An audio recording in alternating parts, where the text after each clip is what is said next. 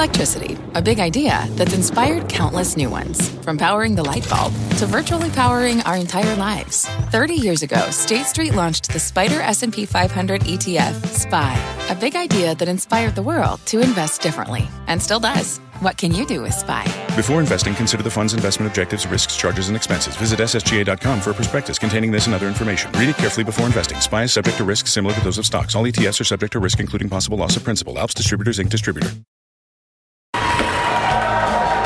Sarah, thank you very much. Welcome, everybody, to Overtime. I'm Scott Wapner. You just heard the bells. We're just getting started right here at Post 9 at the New York Stock Exchange. Coming up, I'll speak exclusively with Quadratic's Nancy Davis on what's in store for volatility this week, given all that lies ahead, including a market moving Fed meeting, those important earnings reports we've been telling you about. And speaking of NXP's numbers, they are imminent. Going to give us a good read into the chip space and the health of the auto industry, since a big part of their business goes there. Jim Lebenthal joins us with his instant reaction since he owns the stock, as many of you know. We begin, though, with our talk of the tape, the countdown to big tech earnings, which begin in less than 24 hours, right here in overtime.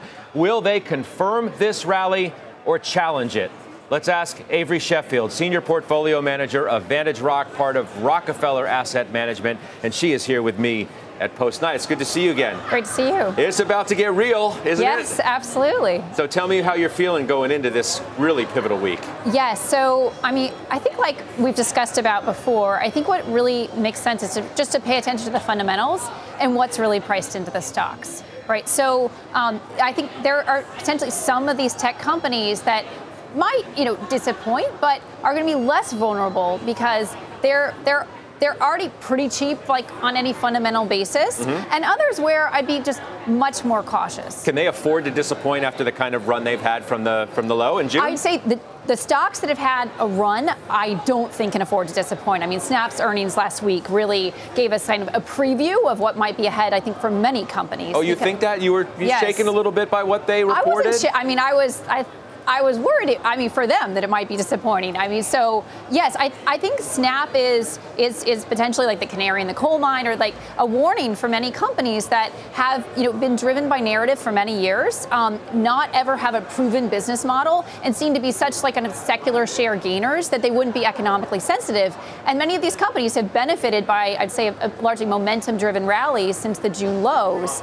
And it, and I think that there are going to be other companies with a similar profile to Snap you know, that could have very significant downside because of that setup. But you're not talking about the Alphabets, the Microsofts, the Amazons, and the Apples, are you? Right. So, well, certainly, I, would say, you know, an Alphabet, which where we're much more constructive on um, relative to all those other names, is going to be, you know, in a much better position because it's actually not that expensive of a stock, right? certainly could see some near-term weakness, but this is a company that's that is not anywhere in the froth land. Um, you know, a, Microsoft, um, certainly a stock to own for the long term. They've already signaled some economic weakness. I don't know, valuations a little higher might be might be a little bit more challenging. Some of the other names, you know, I'd, I'd potentially be more cautious on, um, just given the level of enthusiasm that I think is priced in. So we're seeing that uh, NXP, uh, guys, is out, um, which just let you know that Christina Partsinevelos is going through that, and I'm going to jump to her as, uh, the minute that she's ready to rock and roll here. But this is a good read, as I've been telling all of you about not only the health of the chip space, but the auto business. 50% of their business goes there. You can see shares right now are trying to figure out which direction they really want to go. We'll have more on that uh, coming up. This sort of your headline is that the bottom may actually be in, unless the caveat is, of course, unless we have some big recession. Right. Well, I think that this can be a bifurcated market. I think the bottom might be in certain stocks, ah. but is nowhere in others. So it's I, this actually could end up being one of the most dynamic earning seasons we've seen in a long time because we do have very beaten up, you call it the traditional more value stocks and consumer discretionary and other sectors that are trading like there's going to be you know quite a recession ahead. People are thinking, oh, 2019 earnings isn't a good baseline, or um, because consumers have inflationary pressure, so they're going to have less discretionary spending. Costs are up higher. Well, that's what's already in the, the, the price of these stocks, and so I think you know again a kind of a potential signal of what might be to come for many consumer discretionary stocks was um, Bath and Body Works, kind of the mall-based retailers report last Thursday morning, right? They reported, uh, uh they, they guided, they pre-released a guide down 30% mm. in earnings. Yet the stock was up on the day. The stock was up over 20% last week. Why? Because the stock had been trading at eight times the earnings uh, expectations going into that print. It's still at 12 times, right? This is not that expensive. And so I think that is potentially emblematic of what we might see for a host of really beaten up cheap companies that, that actually have real business models and are facing some cyclical pressure. We've spoken to you about you know various retailers uh, in, in the past. I mean, how are you assessing right now the consumer? Are you concerned about the consumer in the months ahead because inflation remains high? Even if even if it's peaked. Yes, yes. No, I'm I'm I'm definitely concerned about the consumer ahead, and it's really just a question of what's priced in. But the other factor, you know, that that I've been you know really thinking about and, and, and spoke about with Mike in, in, in June was that that you know if inflation has peaked, um, consumers might have reacted very strongly in June and, and into July by the, the, shock of gas prices, the shock of food. But as those start to come off, and actually there's survey data that just came out yesterday that UBS released showing that consumers are actually showing signs that they're seeing inflation might be a little bit lower than it was before, right? So if you combine, like if that might then lead to like a little bit more spending than people were anticipating, survey data is showing that consumers are planning to spend more on back to school, planning to spend more on holiday, you know, in these categories, despite being under pressure. So if you combine that with the potential that also supply chain, well, we do know that supply chain pressures are easy right? Container ship rates are down. Trucking spot rates are down. Even the contracted rates are still high. Mm-hmm. A year from now, these companies might have less pressure. The consumer might not be as bad as we think and they're being priced for quite a significant downturn. Yeah, I mean, speaking of the consumer, you mentioned AT&T with me here back yes, in April. Yes, yes. And they are negative, at least if you listen to what they said about people putting off paying their bills. Absolutely. Were you taken by that? Yes. So, look, it, it, it, they're it, it, it, was concerning to see a company like AT&T with a service that is basically essential uh, living in, in, our modern economy um, see people spending paying their bills two days later um, in general than, than, they had anticipated and that having an, an, impact on free cash flow. That was concerning. Um, if Verizon did not, you know, see the same dynamics, although maybe they saw it, but they didn't need to talk about it because they had other things working well with their free cash flow. We don't know. Mm-hmm. But yes, it, it shows that I think the weakness in the consumer is likely to impact everyone. Now, AT&T is a cheap stock. It was a cheap stock. It's still a cheap stock. It's even cheaper, cheaper. stock. It's, it's cheaper, cheaper, down 10%. Look, AT&T um, uh, might be. It's certainly signaling that that you know there could be some certainly weak, that the weakness in the consumer um, it might affect everyone. No one is immune. Yeah. But the stock's reaction, I don't think was that as much as that the free cash flow in general really disappointed. People have been looking for a nice acceleration next year. Um, the truth is, is like it's pretty cheap on like new free cash flow um, uh, guidance. And I think one thing that might be look under, misunderstood by uh, in the wireless space and AT&T in particular mm-hmm. is that they are. Uh, the, people are very worried about the like promotional intensity. Well, they actually said that they did not promote as much their competition, and they actually had the second highest net adds that they've had in 10 years. Their ARPU is up. Like their their their revenue is up. The fundamental metrics were fine. The real issue was one this extending payments out by two days. We know in the great financial crisis, people paid their wireless Well, sure, bills. but of course, like two days becomes four days, becomes four weeks, becomes. Hold your thought real quick. Let me go to Christina, who has more on NXP, which I told you all uh, is out. Yeah, it's out, and there was a small revenue beat. Revenue came in at $3.31 billion, slightly higher than the street anticipated. We can't compare uh, EPS, but that was uh, $2.53. Gross margins, though, for Q2 came in line for NXP as well. Revenue guidance for uh, Q3 was slightly higher, $3.34 billion, so just a little bit higher than what the street anticipated. But there was an interesting uh, quote from the CEO in the press release saying, quote, customer demand within the auto and industrial as well as Internet of things end markets continues to exceed our incrementally improving supply even as we adjust or risk adjust our long term orders. Again, this is a, a, point that we wanted to focus on given that NXP has over 50% exposure to the auto sector. So the CEO saying that demand is still strong and, in, and their supply is improving. Back over to you, Scott.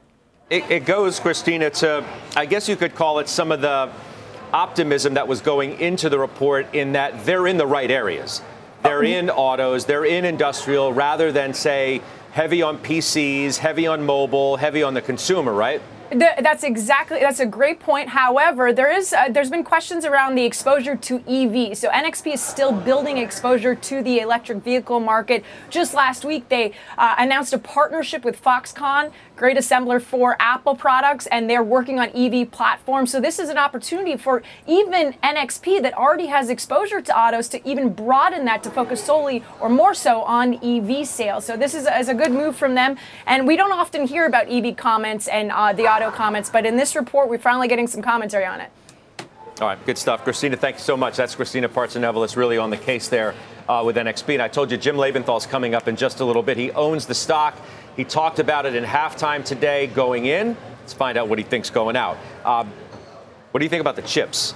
Because there's a good right. battleground argument Absolutely. seemingly every day about the chips. Yes. Well, I think NXPI, to your point, is in one of the better spaces, right? We know that the auto production is increasing, so they're in a better place than others, and you know, and they're not that, they're not as expensive of a stock as some of the other chip manufacturers. So again, like chips, as in other areas, you still have some chip manufacturers that are quite expensive, more exposed to those areas that, that, you know could be experiencing more of a pullback in demand. So I think we could see very different reactions um, to, the, to the different chip manufacturers. Yeah, I think you're right. Let's broaden the conversation if we could, and bring in now CNBC contributor Brenda Vingiello of Sand Hill Global Advisors, Eugene Profit of Profit Investments. Great to have both of you with us. Uh, Brenda, I'm going to go uh, to you first. Sand Hill Global Advisors, you're right in the heart of the valley, Silicon, that is. Uh, what are your expectations for these big tech uh, earnings this week and the importance that they not only, you know, are okay, but now that the bar has been raised because of what the stock has done?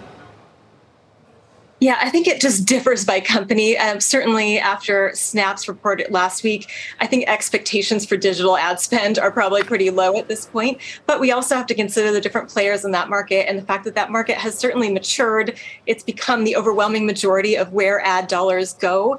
Um, so it's going to grow more like the in, the industry overall, and that means that in a period of economic slowing, everyone's probably going to hurt. But I do think that you know both uh, Google and Meta remain, in, in our view, more relevant relevant uh, that's Snap in that space, especially for advertisers when they're looking to spend dollars. But I think more importantly, and this is a little bit to Avery's earlier point about you know just how these stocks have acted. If we look at both Apple and Microsoft, they have held up remarkably well.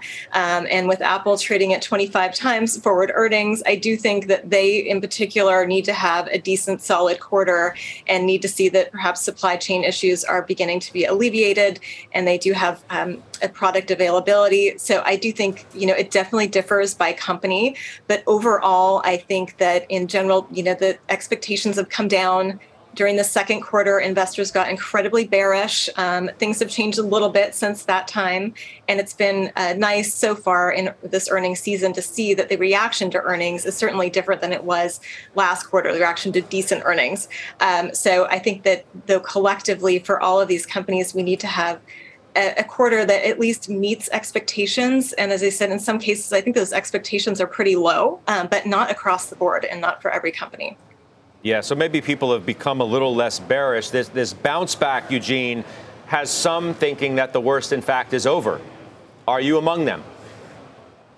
Um, I'm not necessarily thinking that the worst is over, Scott. I do agree um, that a lot of the damage has already been taken out of the stock things, but I also haven't seen a lot of analysts um, taking down um, earnings estimates. And so, um, even though the companies are coming in with higher revenue because they've been able to enjoy pricing power, um, you generally are seeing margins compressing a little bit due, due to inflationary considerations. I'm quite curious with NXP um, what's going on with the comparisons in earnings because um, the expectation consensus was about 335, and we're seeing 253. At least that's what I saw come up on the screen.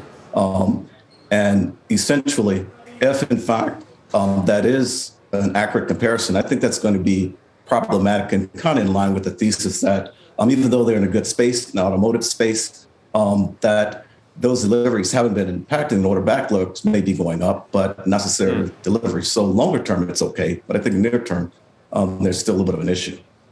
So, Avery, what about Eugene's point here that you, you can't say the worst is necessarily over, you can't necessarily say the lows are in, because earnings expectations have yet to budge for the most part. Right. Well, again, I think it just really depends on the stock. We do have a fair number of stocks that are so beaten up. Like the bottom really might be, in, unless this becomes like a really horrible, like massive, you know, massive recession. Um, but there, but I would say. Uh, it almost feels like more stocks than not, though, do not have the bottom priced in. This was likely kind of a dead cat bounce, a bear market rally, and that's why there's there's just so much potential downside this earnings season for companies that disappoint. Eugene, th- this big tech in, in general, are you are you bullish going in because in part of the rally off the lows that they've had, or does that make you more nervous that now the bar has just simply gone up too high for them to be able to meet it? Well, I'm, I'm bullish going into big tech. Um, I, I, know that they've come a little bit off of the lows, but essentially um, their earnings power and cash flow generation has continued to be um, quite strong. And I know a lot of analysts are starting to be a little concerned about Microsoft and Apple specifically um, due to kind of supply constraints and whether or not they're delivering um, iPhones and Macs and the like. But I, I actually think that Apple's going to come in um, pretty solidly. I don't like the fact, just looking at numbers, that they're only down 13%, um, you know, from their bottom, right, up 13%. But um, I think that their delivery over the last five years has earned them um, that premium, and I think it will continue. Mm. Brenda, you own all of them Meta and Apple and Alphabet and Microsoft and Amazon, though it's interesting that while you have ownership in all, you're still underweight technology relative to the S&P 500 we are. And but you know we've had a lot of conversations about you know just the next stage of this economic cycle. And if we truly do see uh, more slowing then i do think some of the cyclical sectors not all and that's where we've had more of our weight in those cyclical sectors i think there's a but I think some of them are going to have a tougher time, and they've held up really well um, in this market correction that we've seen. So I think we could see some more money flow back into growth, and we've certainly seen that over the last several weeks. Um, but I think there, you know, within the energy sector, for example, there's a good solid story that I think will continue to persist. But in some other parts of the cyclical sectors that are really much more dependent on economic growth uh, to fuel their own growth, may be more challenged. So we may see some money transition in back into these growth names that in some cases are really uh, beaten up and are present have presented a really interesting opportunity for long-term investors. Mm-hmm. This Fed meeting, by the way, um, you know, I know earnings are center stage, but the Fed meeting starts tomorrow. What are they going to do? 75?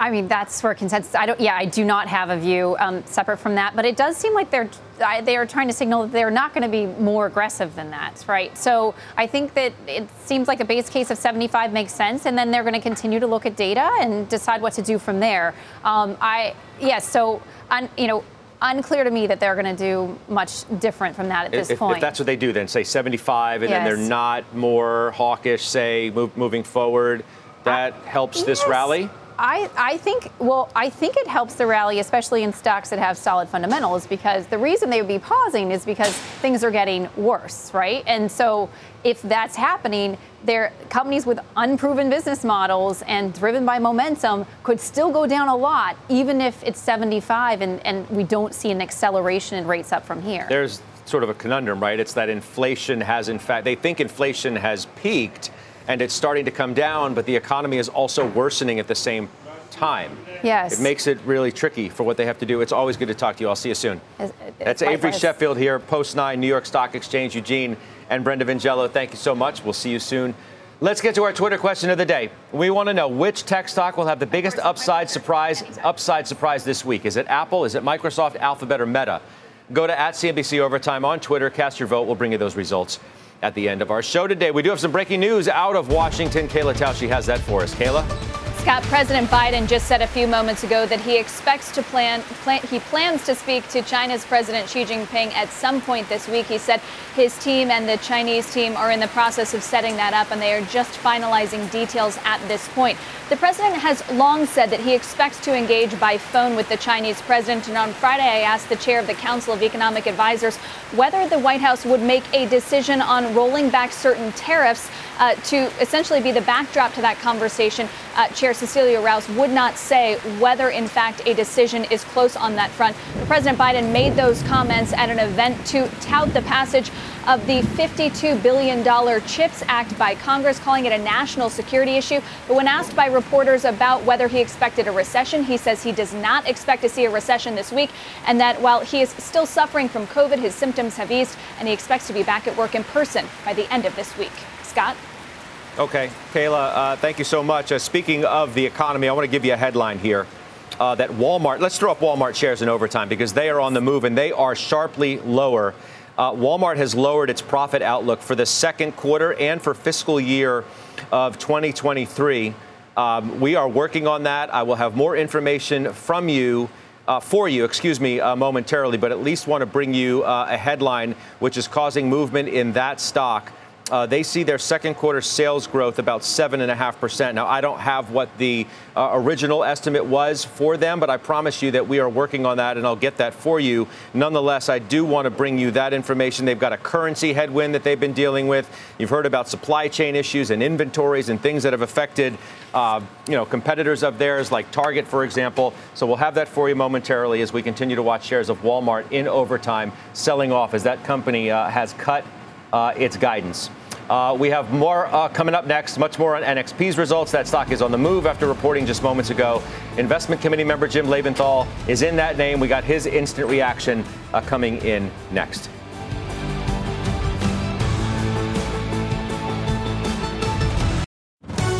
Have you heard? Sling TV offers the news you love for less. Hey, wait, you look and sound just like me. I am you. I'm the same news programs on Sling TV for less. You mean you're me, but for less money? A lot less. I'm all the favorite news programs and more on Sling TV, starting at just $40 a month. Everything great about me, but for less money? Which makes me greater, don't you think? Get the news you love and more for less. Start saving today. Visit sling.com to see your offer.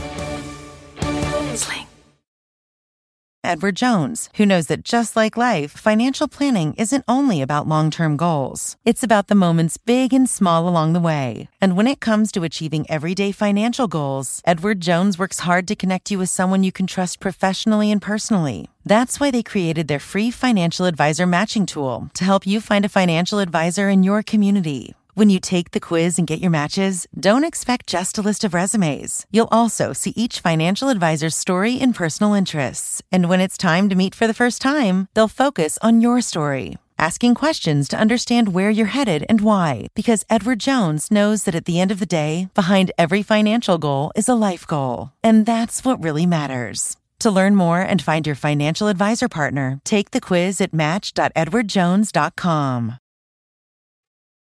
All right, welcome back to Overtime. We told you just before the break, uh, Walmart has cut its guidance, and you can see the stock is reacting quite negatively to that announcement, uh, down more than 6%. Cerity Partners' Jim Lebenthal joining us to discuss NXPI and the earnings. But let's react to this first, uh, Jim. This is uh, what we understand to be primarily due to pricing actions aimed at inventory uh, levels, improving them, i.e., cutting prices because they got too much inventory.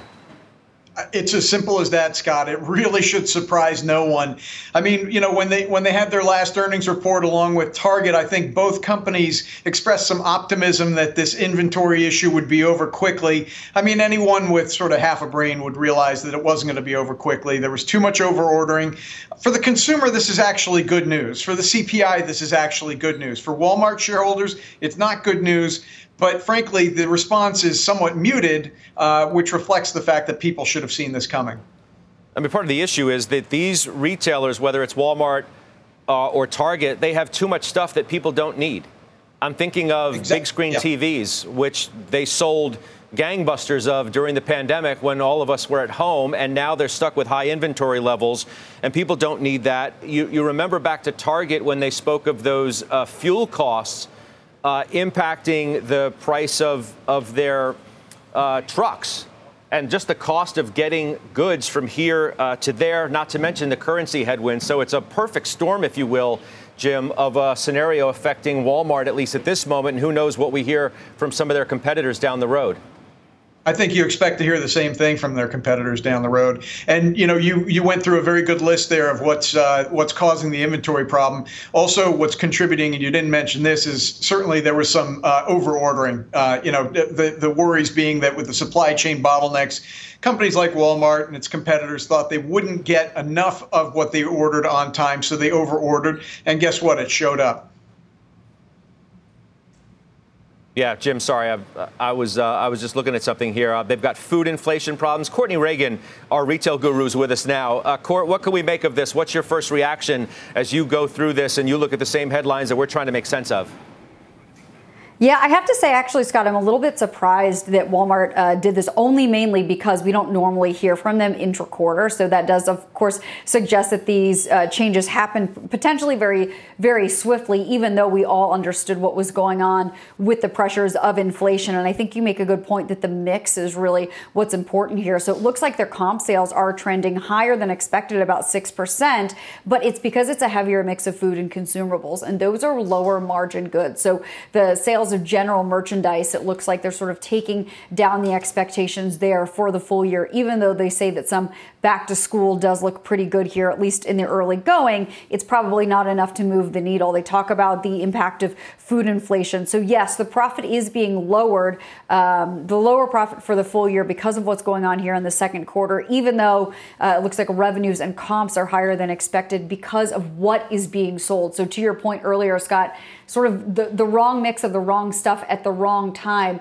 and just really tough to turn around these inventory orders for a retailer as large as Walmart that does have all of these different categories that they have to flex at any given time to meet this waxing and waning of supply and demand. Yeah, I'm also looking at, uh, you know, apparel uh, is of particular uh, concern here, Court. You, you cover sure. so many different uh, apparel retailers. Can you just give us uh, some context in, in, what you've been following from some of these other companies out there who have and are facing some similar challenges. Not everybody is in the same boat, of course. It depends on what mix no, of apparel you have, but, but this is by far the not the first company to have these sorts of issues, particularly uh, with apparel, and then you find yourself having to discount so heavily that it cuts into your margins. Absolutely. And I, I, think that's such a good point, Scott, about apparel because it's not apparel across the board. It's what kind of apparel. Remember, during the pandemic, we were all sort of flexing up our athleisure wardrobes. But now that people are returning to the office, they really want to get back to workwear. I know it sounds crazy, but we talk to a lot of people, um, you know, whether it's sort of the fashion director at Macy's or Bloomingdale's or Nordstrom that say suiting is actually selling pretty strongly. So are dresses. And we actually saw that in that retail sales number. When you look at a company like Gap, they, Gap Inc. is what I'm talking about. They were really over indexed sort of in the casual, especially at that Old Navy division that is so important for them. That's sort of their sweet spot, anyways, is casual, family, kids, athleisure. And that's just not where people are buying right now. Sort of the pendulum is swinging the other direction. And for a lot of these companies, if you have a multi category mix, clothing is going to be higher margin. So for a Walmart, for a Target, it does help offset, um, you know, the lower margin categories like the food. And so that's going to be particularly difficult if you're trying to balance out that mix. We know that Target is already discounting some categories of apparel and some home goods that weren't selling as quickly as they had hoped. And, they sort of made that announcement with their inventory, and perhaps some consumers are taking advantage of it. So maybe we'll see again an uptick in the revenues, but it's going to hit the margins. Yeah. Uh, Jim, you know, you, the, the elephant in the room here um, is inflation impacting how people are shopping and how much they're spending and, and on what. And Walmart uh, does mention that food and fuel inflation are affecting how consumers are spending. You have to, you know, wonder how long it was going to be before you get big trade downs uh, from name brands to private and off-label stuff. It sort of flies into your bullish thesis on where the consumer is where the consumer uh, may be going. And I can only imagine what Jay Powell and his pals on the Fed are thinking about inflation and the impact it's starting to have on consumers. So I, I, get you, Scott. Uh, perversely, I think this is very much a lagging indicator. You and I have spoken in the past week or so about where gasoline futures are, and also wheat, uh, you know, corn futures, uh, and that these price declines in all of those commodity futures have not yet fully shown up in the prices being paid by the consumer, but they are soon going to fully show up, and that will help in terms of the income that uh, consumers can spend on other things. Perversely, uh, this news from Walmart is actually well welcome because it places more downward pressure on inflation. So it actually perversely helps the uh, consumer. Uh, it may not feel that way to Walmart shareholders today, of which I am not one, but this is actually positive for inflation. I mean, positive in terms of inflation coming under control. Yeah. I hear you. I mean, in court of all the companies that have uh, pricing power, Walmart ain't in that ball game, right? It's not their their consumer is not one that they have the ability to raise prices on, so they have to eat more of that margin, right?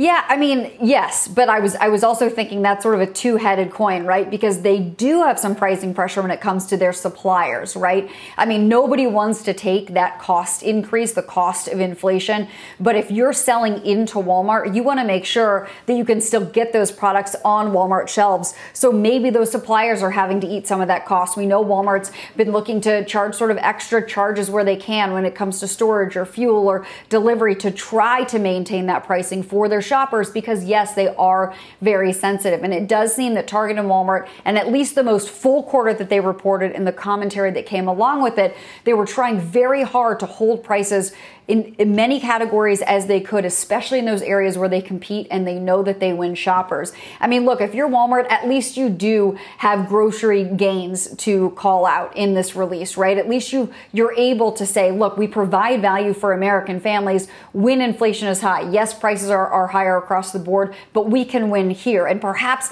that then helps that flywheel when they're trying to get more people to sign up for Walmart Plus and the grocery delivery, that this big part of their budget that doesn't necessarily necessarily change when times are tough because you got to eat, you can still go to Walmart to get there. So at least there's that that they can hang their hat on. Jim, lastly uh, to you, this this can only embolden Jay Powell and, and, and those on the Fed.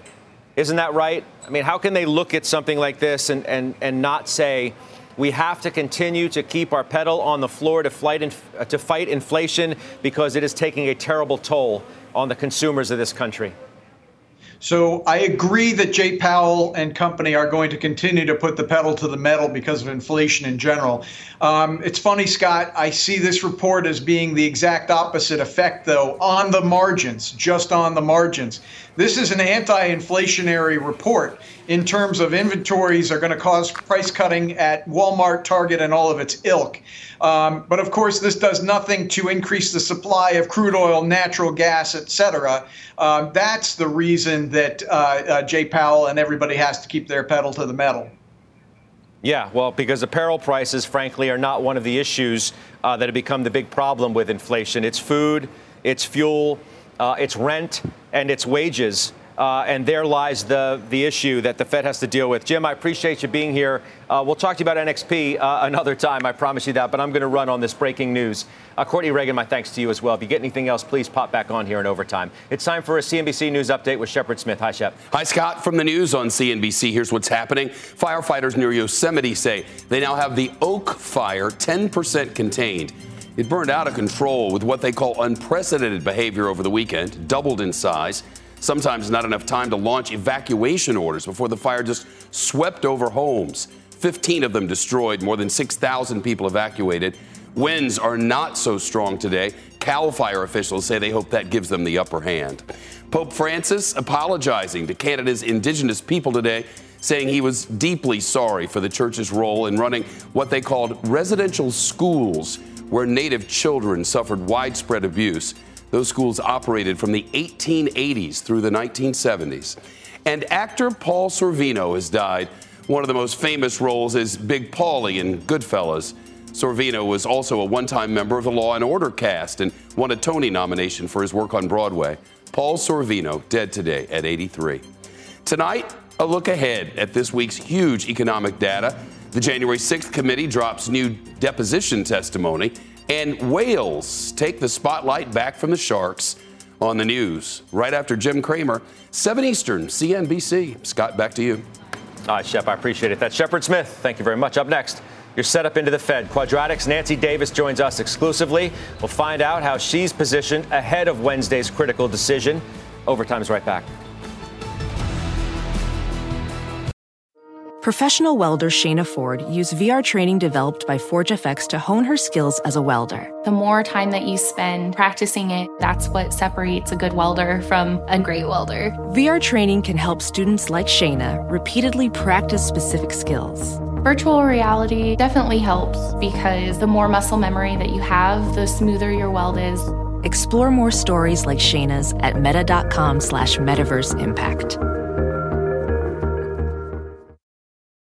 Support for this program is provided by Chevron. Demand for energy is projected to continue rising in the future. To help keep up, Chevron is increasing their U.S. oil and gas production, and they're innovating to help do it responsibly across their operations, including their Gulf of Mexico facilities, which are some of the world's lowest carbon intensity operations, helping supply energy that's affordable, reliable, and ever cleaner. That's energy in progress. Learn more at chevron.com slash meeting demand. All right, welcome back. We're gearing up for some potentially major market moving events this week. Pretty much, maybe we just got one, in fact, and Walmart taking down its guidance. We've got those tech reports on top of that. We're also going to hear from the Fed on Wednesday. All of that could have major impact on market volatility. So, how should you trade it? Joining us now is Nancy Davis, the founder and CIO of Quadratic Capital Management. It's good to see you. I'm going to have you uh, and ask you to react to this news of the moment, if you would, and just what you think an announcement like this from a retailer as large as Walmart means for what the Fed might be thinking and what they may do and say now?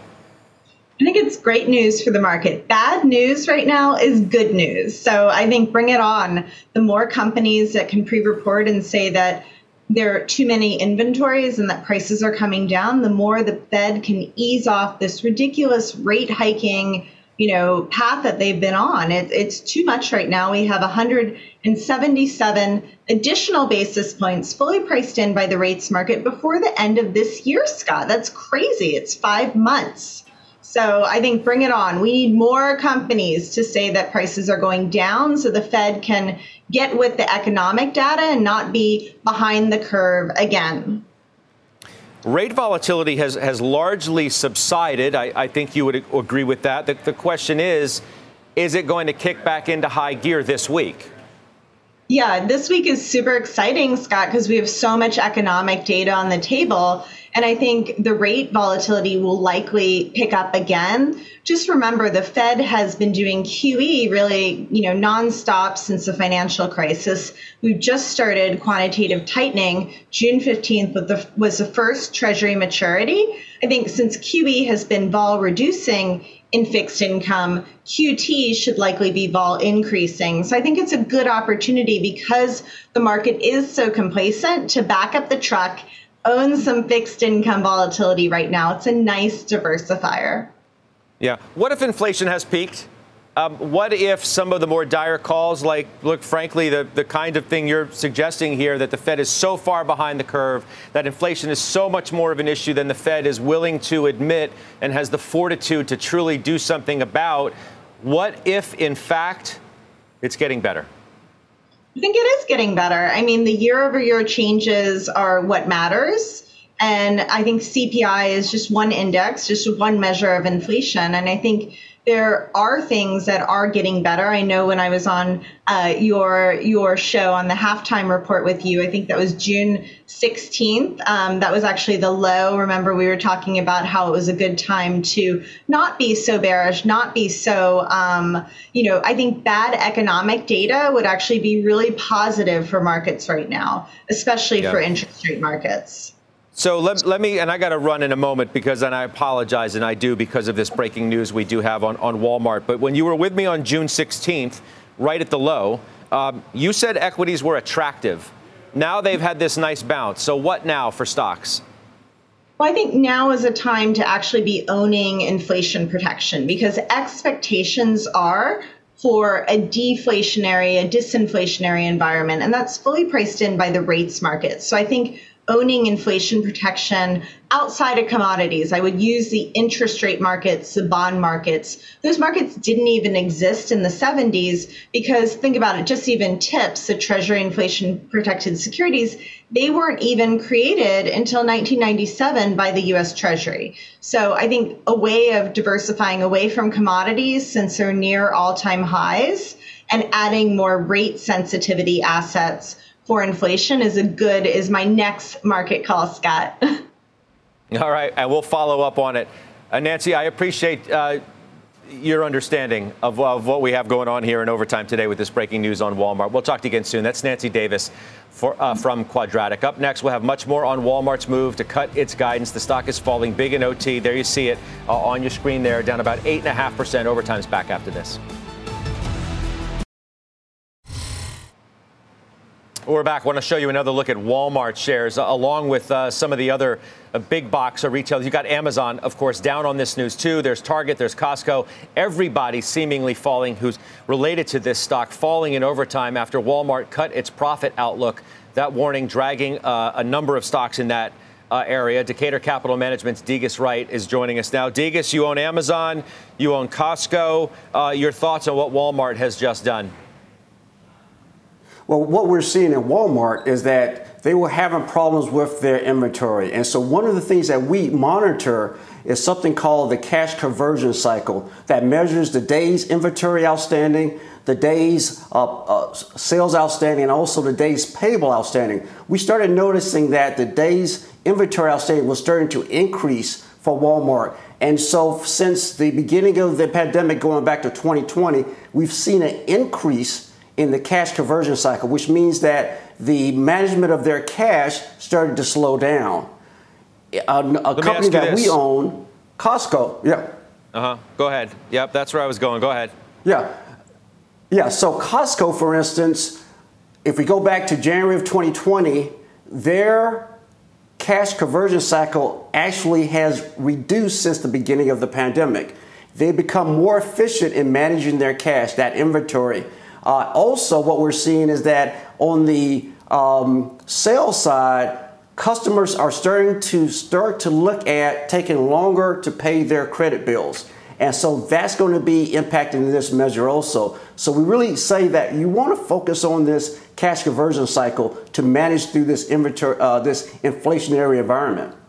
Yeah, I'll tell you what. Uh, it's so interesting how fast things are changing for this business. If you if you take a look at the guide uh, for earnings growth, forget revenues, just pure earnings growth, uh, adjusted uh, EPS for the fiscal uh, full year down 10 to 12 percent. Their prior for was for a decrease of one percent. That gives you uh, exactly, the, and so what, a real interesting look at the the visibility is so poor uh, for those retailers, Degas. It is. And so you want to really focus on, as you just mentioned, what's the growth in earnings expectations. And as we see with Walmart that coming down, you want to be very aware. You want to focus on those companies that can increase earnings e- even in this environment. All right. Degas, I appreciate it. We will talk to you again soon. Uh, that's Degas Wright joining us, Decatur Sounds Capital. Up next, you. we're tracking the biggest movers in overtime. Christina Partsinevelos is standing by with all of that action. And I guess we have some new ones to add to your list. Of course we do, or else why would I be here? A cybersecurity firm stock now is soaring on an earnings beat despite the quote more cautious environment. And like you talked about, uh, Scott, inflation concerns hitting some under the radar retailers after the Walmart cut its guidance. I'll have those different names right after this break. Mentioned we're tracking the biggest movers in overtime. Christina Partsinevelos has that, as always. Christina?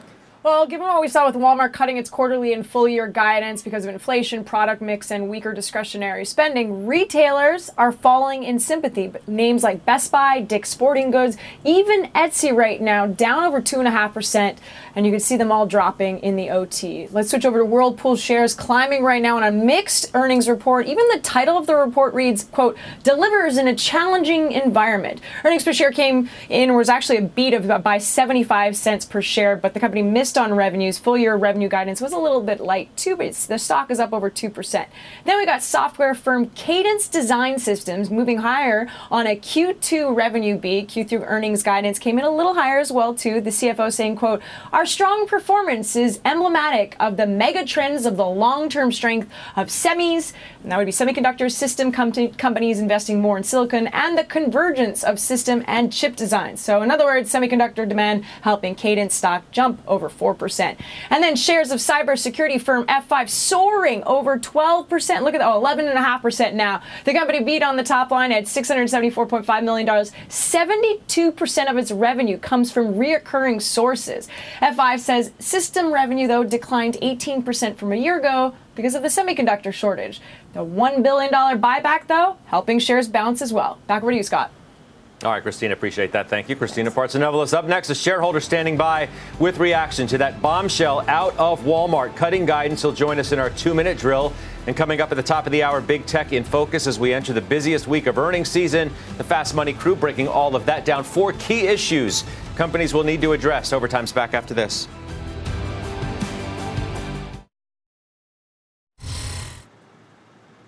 Welcome back to Overtime. Let's get the results now of our Twitter question. We asked you which tech stock will have the biggest upside surprise this week. The big winner, Alphabet, with 32% of you voting for that stock. Another check on Walmart, meantime. Shares hitting fresh lows now in overtime after the company cut its profit outlook. Joining us now for more in our two minute drills, Jeremy Davis, Gradient Investments Portfolio Manager. He owns uh, Walmart's Jeremy Bryan, uh, I should say. Jeremy, welcome. It's good to see you. Good to see you, sir. Uh, your reaction, first and foremost, to Walmart. We knew they had too much inventory. Now I guess we know what they're going to do about it. right, cut aggressively. Um, yeah, I mean that seems. And, and, what the the bigger question for me now is, what does this mean for the rest of the industry? Is this are they the last to see this? Right, because Target went through this already. Now is Target going to go again? That's the big question right now. And so, from our perspective, I mean, clearly they they have the wrong stuff, and they have to sell it more aggressively to to clear that out, which looks like it's going to take a pretty dramatic hit as a result of that. The question is, how does this relate to the rest of the discretionary space? You know, what we tend to own is much more restaurant focused, and then we do have Walmart, we have a little bit of Target, and then we have um, TJ Maxx as well, which tends to kind of benefit from this discounted space. So we have some sides that could benefit from this overall, but certainly this is this is painful aftermarket. There's no question about it. Do you it. want to still uh, hang in there with those kinds of stocks like the one that you have in, in, in Walmart, or do you want to just sell yeah. it now? No, no, uh, no. You know, people tend to overreact to these things. What we want to see is because they've already talked within the guidance that back to school is starting to look a little better. So, can they clear this out, have this be kind of a one time flush, if you will, and then start to rebound and re rally? Did they set the bar low enough? I mean, the, the stock price would suggest that it's going to be pretty difficult, but we'll see what they do going forward. But no immediate reactions to sell it out right now. Okay, Monster Week, as we all know, big earnings coming. Alphabet among them. You own that stock. Give me your thoughts going in. Yeah, we'd be buyers into it. Um, we think that there's an overreaction to what the ad cycle is going on right now. We think Snap had a bad quarter, but Snap has competitive issues. We think Google's space in both search and then YouTube is still going to be just fine over the long term. You're not paying a real premium to the market. In fact, you're paying close to mm-hmm. a discount at this point right now. Okay. We'd be buyers there. All right. I've got to run. I appreciate your time. Jeremy, thank you so much. And we'll have no much problem. more, Take of course, care. coming up uh, in Fast Money on a Walmart cutting its guidance, along with a look ahead to earnings. It begins now. BP added more than $70 billion to the U.S. economy in 2022 by making investments from coast to coast. Investments like building charging hubs for fleets of electric buses in California and starting up new infrastructure in the Gulf of Mexico. It's and, not or. See what doing both means for energy nationwide at bp.com slash investing in America.